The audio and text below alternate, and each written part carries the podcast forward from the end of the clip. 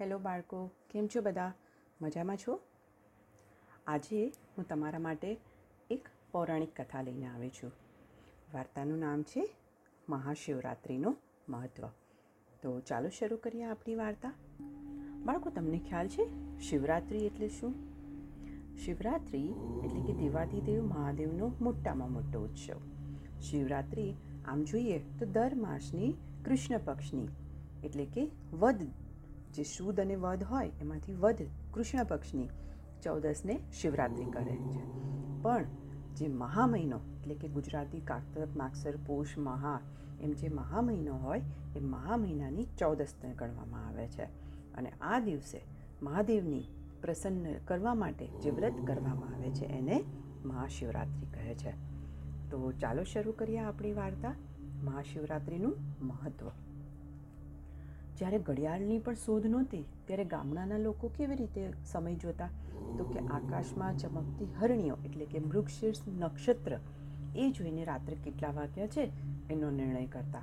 હવે મહાશિવરાત્રિએ એ હરણીએ એની સાથે સંકળાયેલ એક બિલ શિકારી અને હરણાની કથાનું સ્મરણ થાય છે. તો આજની આપણી વાર્તા છે શિવરાત્રિ વાર્તા. તો શિવ પુરાણ. એમાં જે વાર્તા કીધેલી છે, એ વાર્તા આજે હું તમને કહેવાની છું. કોઈ એક વનમાં ગુહ નામનો ભીલ સપરિવાર રહેતો હતો. એ પોતાના સંતાન વગેરેનું ભરણ પોષણ કરવા દરરોજ વનમાં જઈ અને હરણાઓનો શિકાર કરતો. શિવરાત્રિના દિવસે એના ઘરમાં કશું જ ખાવાનું ન હતું. શિકારે નીકળ્યું, સૂર્યાસ્ત થઈ ગયો, છતાં એને કોઈ શિકાર ના મળ્યો. મનમાં વિચાર આવ્યો કે ભૂખથી તો મારા બાળકો ટળવળતા હશે. હવે હું શું કરું? એવું વિચારતો એક તળાવની પાસે બિલીના વૃક્ષ ઉપર ચડ્યો. એને એવું હતું કે રાત્રે નક્કી કોઈ હરણ કે તો બીજું કોઈ જનાવર પાણી પીવા આવશે અને હું એને મારી નાખીશ, તો એમાંથી શિકારમાંથી મારી ભૂખ અને મારા બચ્ચાઓની ભૂખ સમી જશે. હવે શિકારની પ્રતીક્ષામાં એ પારધી ભૂખ્યો, તરસ્યો ઝાડ ઉપર બેસી રહ્યો. હવે રાત્રિનો પહેલો પ્રહર, એક પ્રહરમાં ત્રણ કલાક હોય. તો રાત્રિના પહેલો પ્રહર થયો અને એક હરણી એટલે કે મૃગલી દોડતી દોડતી આવી. શિકારીએ તો ધનુષ્ય પર બાણ ચડાવ્યું અને એના હલનચલનથી બીલી વૃક્ષના કેટલાક પાંદડા અને પીવાના પાણીના પાત્રમાંથી જળના કેટલાક ટીપા નીચે એક પથ્થર હતો, અપૂજ હતો, પણ એ સ્વયંભૂ જમીનમાંથી નીકળેલો, જેમ શિવલિંગ ઉતરે એવી રીતે. તો એ શિવલિંગ ઉપર ખરી પડ્યા. હવે શિવલિંગ ઉપર અનાયાશે, અજાણતા જ જળાભિષેક થયો અને બિલીપત્ર દ્વારા શિવની પ્રથમ પ્રહરની પૂજા પારધી પારધી દ્વારા થઈ ગઈ.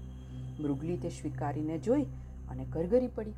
પોતાની હત્યા ન કરવા અંતરસ્વરે વિનંતી કરી અને શિકારીએ પોતાની વ્યથા વ્યક્ત કરતાં કીધું કે, મૃગલી, હું તને જવા તો દઉં, પણ મારા બાળકો પણ ઘરે ભૂખેથી મરી રહ્યા છે. એનું શું થશે? એટલે મારે તારો શિકાર તો કરવો જ પડશે.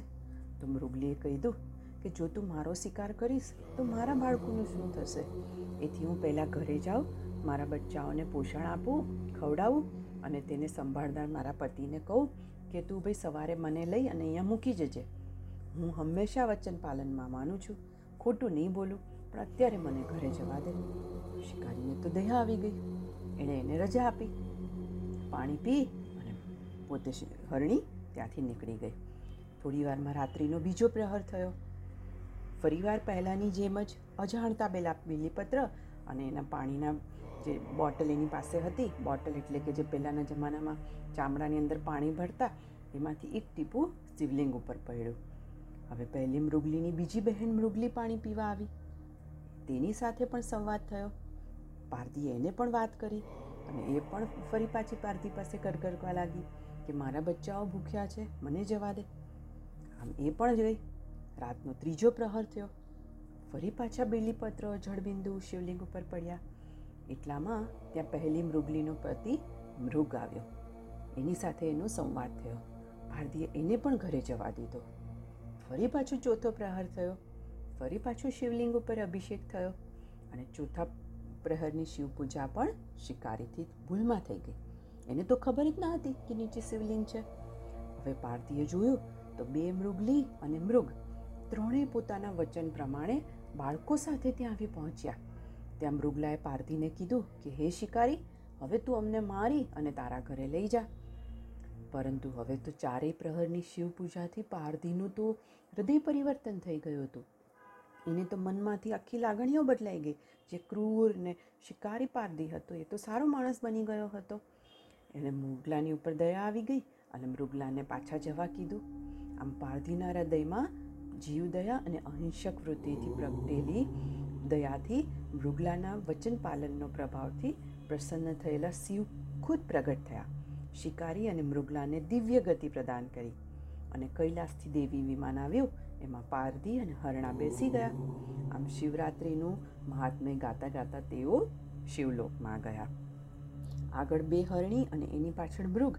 એમ ત્રણ તારાવાળું નક્ષત્ર જે બન્યું તેને મૃગશીર્ષ કહેવાય છે. અને લોકો તેને ઘણીવાર હરણીઓ નામથી પણ ઓળખે છે. અને જે શિકારી હતો, એટલે કે વ્યાધ એને આધારે ભગવાન ભોળાશંકરે પોતે જાતને એક નામ પણ આપ્યું. એનું નામ છે વ્યાધેશ્વર તો શિવજીએ પારધીને પણ રાજા થવાનું વરદાન આપ્યું. આમ બધા જ શિવજીની કૃપાથી ખૂબ ખુશ થયા. આમ જોઈએ તો શિવજીનું વ્રત કરવાથી કે શિવજીની સાધના પૂજા કરવાથી શિવજી પ્રસન્ન થયા અને બધા એને ખૂબ સારું વરદાન આપ્યું.